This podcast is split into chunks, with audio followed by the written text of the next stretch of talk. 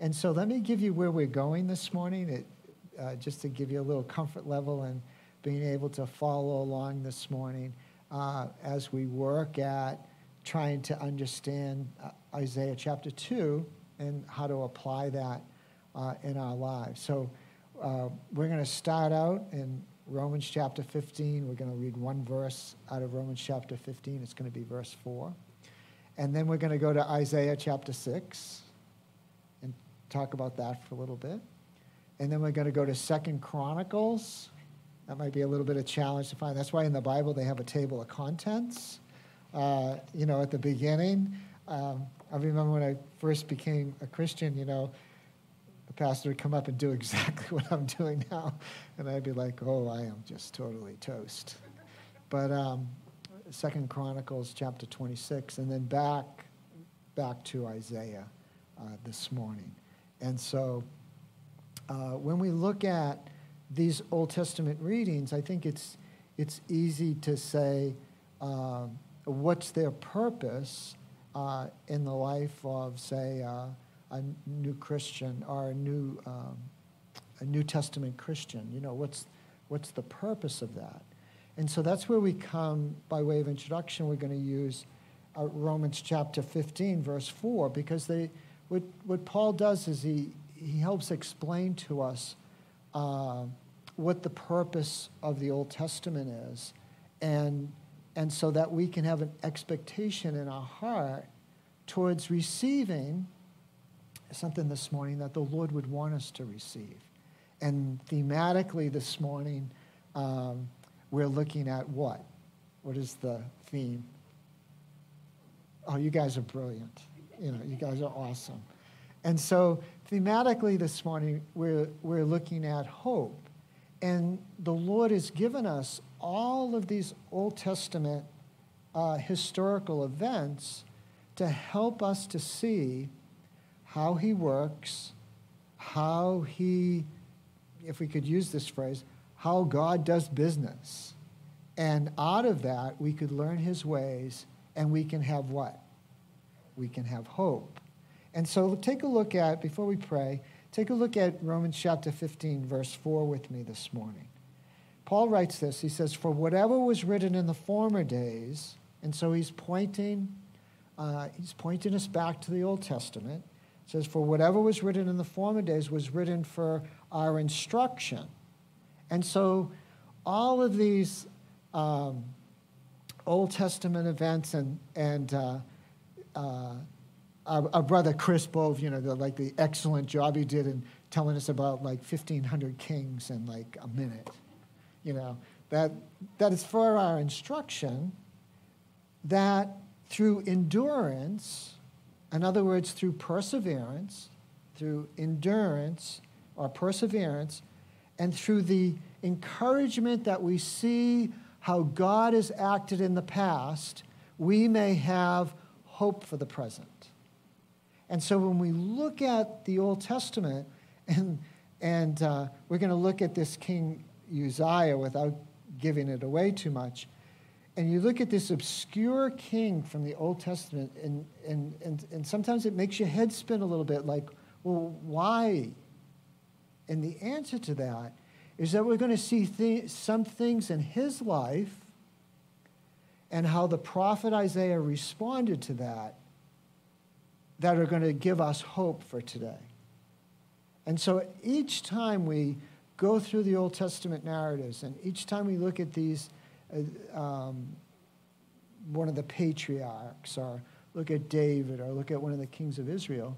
They're all designed to say, hey, this is how the Lord works, and this is your life, and you can have hope knowing that that's the way the Lord works.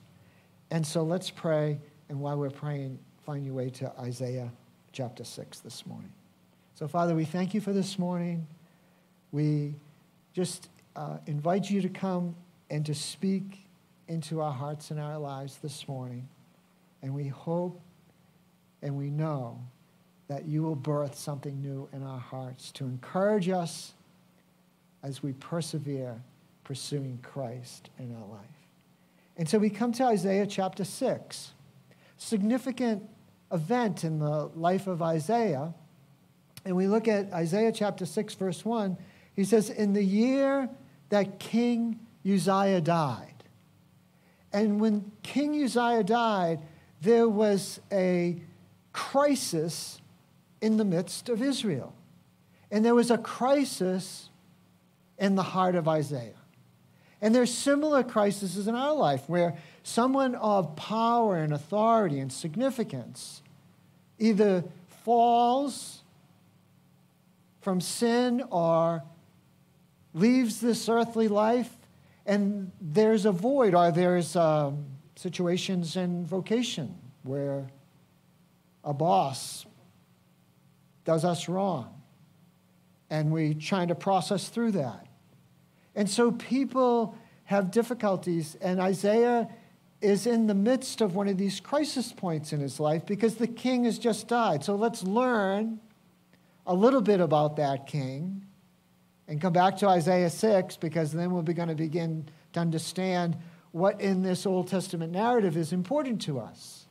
And so come to, what was it? Second Chronicles somewhere way back in the dusty of our new te- of our Old Testament. So we're in Second Chronicles chapter 26. And look at this king, okay? Look at, the, look at this king and who he was. And we can start out in verse 3. It says, Uzziah was how old?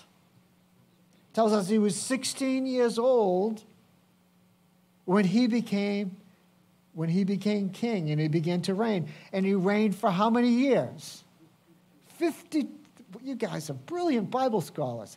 He reigned for 52 years. Now that is significant reigned for 52 years, and he was a good king. Why was he a good king? Take a look at verse 4. And he did what was right in the eyes of the Lord, according to all that his father Amaziah had done. Verse 5 He set himself to seek God in the days of Zechariah, who instructed him in the fear of God. And as long as he sought the Lord, God made him what? God made him prosper. And so immediately you can, you can begin to make these applications to our life, to our own lives. In that prosperity and God's favor is not really dependent upon our, our, our intellect or the strength of our arm. It's dependent upon godliness and conformity, conforming our heart to the things of God and God working in us and bringing godly character. How many people have you known in the business world or in the military or, or you know, in school who were average in, say, technical ability, but excelled in character? They were trustworthy. And those that try to cut corners, well.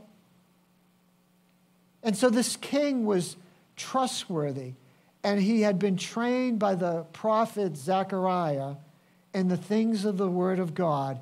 And out of that flowed God's favor and God's prosperity in his life. We see that in verse 6 he went out and made war against the Philistines and broke through the wall of Gath. And God gave him victory after victory in his day. Why? Because he was faithful. He was faithful to the word of God, he was loyal to God. We can see again in verse 11. Moreover, Uzziah had, an, had amazing soldiers. They, they, the Bible calls them men of valor. And so he was a great leader of men that were loyal and willing to give up their lives for the sake of serving under this godly king. But something happened. Something happened in his heart. We see that in verse 16. But when he was what? Strong. But when he was strong, he grew what? What does Proverbs say? 16, 18. Pride goes before destruction, and a haughty spirit before the fall. And so when he was at his peak, when he was full of strength, scripture goes on tells us, but when he was strong, he grew proud to his destruction, for he was unfaithful to the Lord his God, and he entered the temple of the Lord to burn incense on the altar of incense. What's the big deal? He's the king.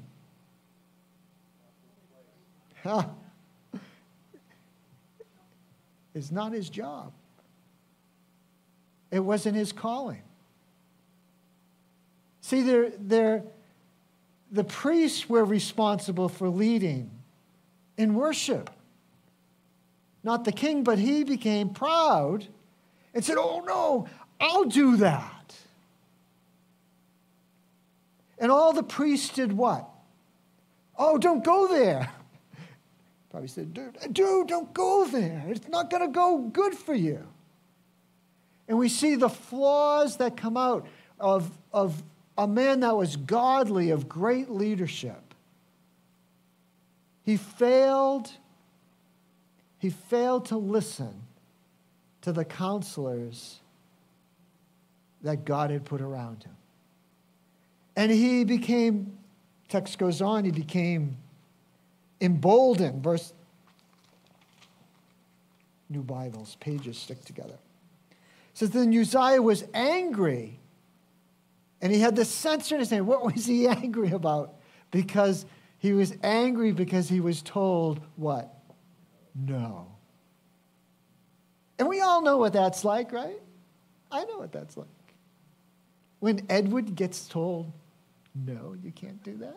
You know what Edward does? Edward goes, Oh, yes, I will. I'll find a way. And Nancy goes, No, you won't. You'll pay dearly for that. I say, Oh, I got to find a way. And that evil old man in me just kind of, I said, I can't be told no. But you know, if you can't be told no, you can't be trusted if you can't if, if you can't be led, you can't lead. And he assumed a place that wasn't his. For there's only one person that was king and priest and prophet. Only one. And he is our Lord Jesus Christ. And so Uzziah went in against counsel, offered incense to the Lord, and the Lord hammered him. Broke out in leprosy, and he couldn't wait to get out of there. That's what the scriptures tell us. And he died in disgrace, and he died in obscurity Come back to Isaiah chapter 6. In the year, Isaiah chapter 6, verse 1. In the year that King Uzziah died, what might have been going through Isaiah's head at the time? I can tell you what would be going through my head. Will God be faithful? Eh, are we, are we just done in? The king's been disciplined by the Lord. The throne is empty. Will God still bless? There would be uncertainties and questions about what's next. In the year King Uzziah died, and here's the answer grace intervenes. In the year that King Uzziah died, Isaiah says this I saw the Lord. I saw in the Hebrew, I saw Adonai. I saw the throne was empty, the human throne was empty, But I saw Adonai, the one of all authority. Adonai means authority, and Adonai means power. Even though the human throne was empty, God was still on his throne. God was still powerful. God was still sovereign. God was still moving. God was still, as Isaiah tells us, sitting upon a throne, high and lifted up. And the train of his robe filled the temple. And above him were these wild creatures going back and forth. And I saw it. I saw it. And I, I said to me, Woe is me, for I am a man. For I am lost, for I am a man of unclean lips, and I dwell in the midst of a people of unclean lips. For my eyes have seen the King, the Lord of hosts. I have seen Adonai. These things were written for our benefit. To know this that in the world and in our situations in life, the throne of man may be empty and impotent and ineffective, but our God reigns on his throne and he is sovereign and he is powerful and he will never abandon his throne and his power and his purposes in our life. That is the lesson. See, those king, the kings of, of Judah, the southern kingdom, Judah and Benjamin, those kings thought that, oh, we'd go on forever. Did they go on forever? No. What happened in 586? The northern kingdom, the 10 northern tribes, oh, we'll go on forever. What happened in 722? See, all men, all governments think that they are going to last forever, but there's only one throne that lasts forever, and his throne is for everlasting and everlasting. Think about history. Did Egypt think they would last forever? I'm going to uh, do a little Baptist preaching here, so you got to get into it a little bit. Did, did Egypt think they would last forever? No. Yes. Did they? No. There you go. There you go. Yes, no, yes, no. Then I'll start singing, and you'll go like, "Get out! We're out of here." So when you, so you know when you look when you look at history, Egypt thought they'd last forever. When Assyria, the Assyrians came through in 721, 722, did they think they would last forever? Did the Babylonians think they'd last forever? Yes. Did the Greeks and the Romans think they'd last forever? Yes, they did, but there's only one throne that lasts forever. That's the lesson to learn. Did Germany under Hitler think he would prevail and last forever? Did his Axis with the Japanese think that they would last forever? Did Russia think they'd last forever? Does China think today that they last forever? Does the United States think that they'd last forever? There's only one throne that will last forever. Come to our text today. That's, that's a very long introduction. but come to Isaiah chapter 2. We'll look at a couple concepts about this aspect of, of history and countries that think they'll last forever and kind of give a little insight, and then we'll deal with Isaiah chapter 2, 1 through 5 devotionally. There's two things that we can see in our text here that say require a little bit of explanation, but they also help us understand how God works and why He's given us this passage in the Old Testament. We look at Isaiah chapter 2, it says, The word that Isaiah the son of Amos saw concerning Judah and Jerusalem. Then he introduces two concepts. He said, It'll come to pass in the latter days. Now, the latter days is a technical term and it refers to the first advent of Christ, right? And the what? Second advent of Christ. During those two poles between his first advent and the second advent, we are living in what? the la- latter days, the last days. And so it speaks to a, to a season of conflict between his first coming and his second coming. The mountain of the Lord refers to the millennial reign of Christ.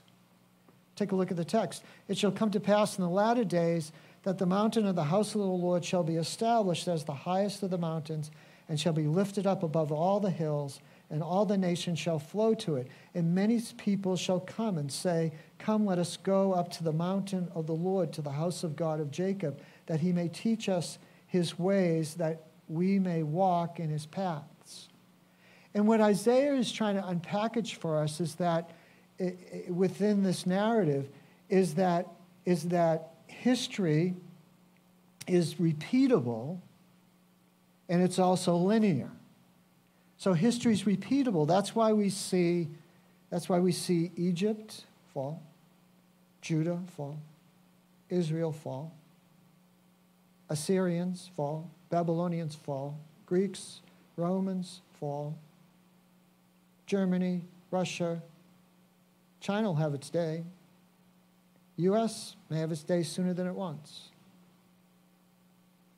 All nations repeat the same sinfulness and therefore become corrupt. And so history is repeatable. And so when we look at when we when we look at history and we look at culture, there's things that history and culture are always going to repeat, which is when when when kings and rulers and authorities fall away from godliness, they incur the wrath of God, and no nation is exempt from that. But it's also linear in that all those nations are pointing to one thing that's to come, and that's the millennial reign of Christ, where all nations will come. All nations will come and teach.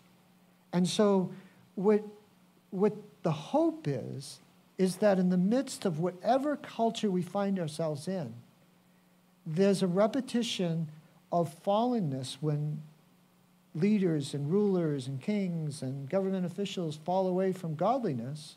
There's an outcome to that, but the Christian always has what? Hope. Because all things are leading, leading to the millennial reign of Christ, and no matter who is on the earthly throne or not, God is always on his throne and is always working on the behalf of his people. That's why the Christians in Afghanistan this morning, they have are the, are the impoverished, beaten house church pastors in China, they have hope because they are tethered to a different kingdom and a different king who's Lord of Lords and what? King of Kings. And so the lessons that we draw out of Isaiah, they bring hope to us. And they bring hope to many, many parts of the world that are under oppression and persecuted and going through great difficulties because they know that Isaiah saw the Lord. He was that in the day that Uzziah the king died, Isaiah saw the Lord, Adonai, all authority and all power, and he was high and lifted up. In his train filled the temple. And Isaiah's response is, Woe is me. Let's look at this passage that we've been given this morning and just reflect, reflect upon the five aspects that we see here that produce hope in our life. We could look at verse 1 the word that Isaiah, the son of Amos, saw concerning Judah and Jerusalem. God speaks always, and hope hears. And so, in the midst of the difficulties that you're facing in life, in the midst of in the midst of the calamities that will come and go, God always wants to speak to us. He wants to speak words of hope and love and affection and purpose in our life. That's the Romans 8:28 thing from the New Testament.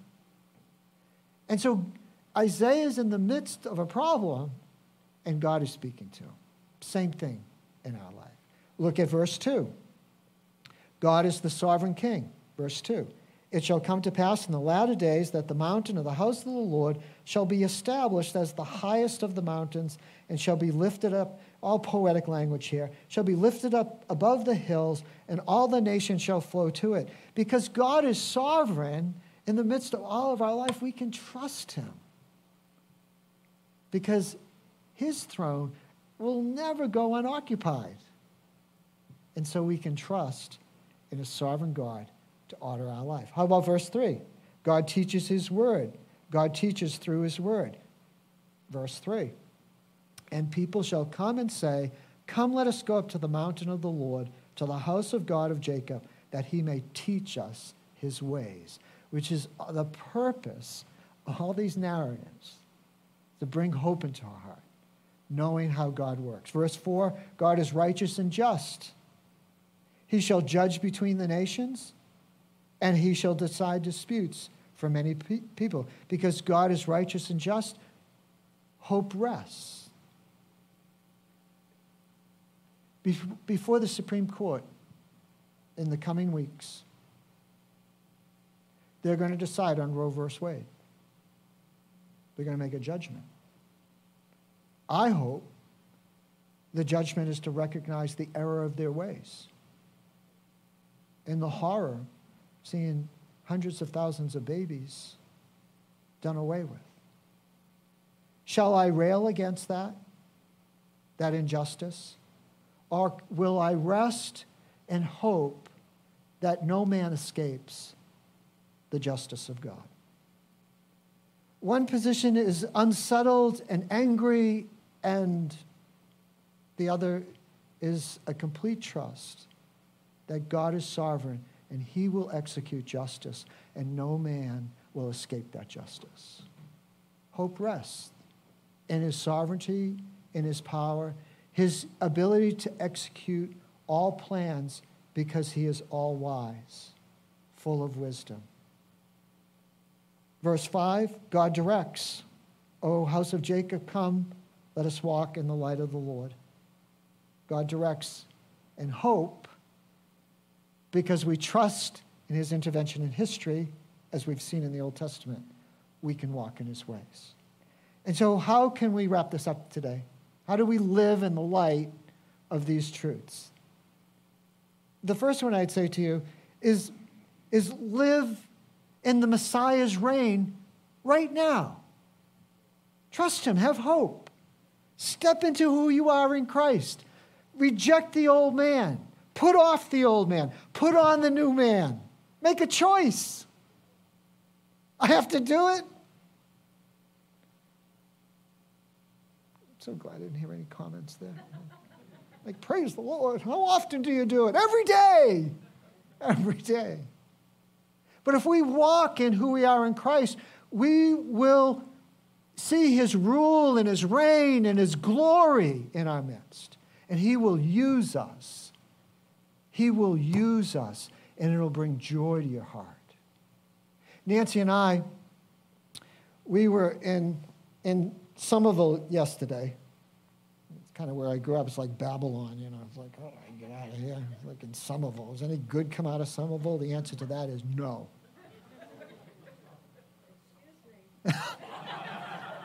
I know you were born in Somerville, but God can redeem one, maybe two. And we were talking to this guy, you know, this, this guy we had never met before. We'd never met this guy before. And, and everybody likes Nancy. You know.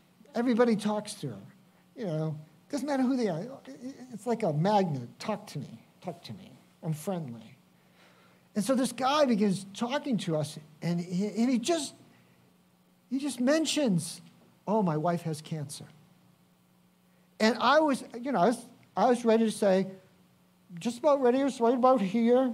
How can I pray for you? It's goes, he's a pastor. He, he's a pastor. He can pray for you. And I was like, whoa, where'd she come from? And the guy goes, Really? He, and he takes out, this, is, now is this more truthful than the 9 or 830? Accurate, okay, great. So I just, sometimes I tell stories, you know, and you get evangelistically speaking and. So immediately, this guy pulls out his cell phone. Pulls out his cell phone. And he goes, My wife's name is Stephanie. And she's in Washington, D.C. right now at the National Cancer Institute because she has an oper- she has brain cancer and, and, and we eventually see the huge scar. And he goes, and he goes, Stephanie, I have a pastor here that's willing to pray for you. And gives me his phone. And I say, Hi, Stephanie. Can I pray for you? We pray in the name of Jesus. God will use you if you step into his rule and reign in your life right now. Because the earthly throne may be empty, but our God's throne is never empty. Order your life after God's truth in his ways today. And if you do that, you'll have joy. And you will experience Adonai, the one that's all powerful, the one that has all authority working through in, in your life. What lessons are there from the Old Testament? Hundreds, maybe even a thousand about God's intervention. God using ordinary people to do extraordinary things. Our country is, in some ways, it's just, there's no way, well, there's a Greek word. Here it is. Our country is kind of whacked out. But we're, we have a different king. We answer to a different authority and we can make a difference.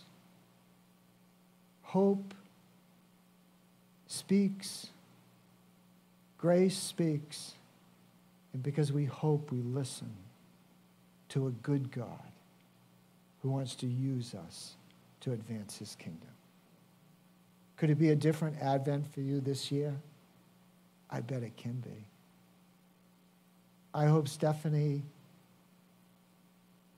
and her three year old daughter that was sitting next to her and her husband experience Jesus. Amen. Let's close by sharing the Lord's table this morning.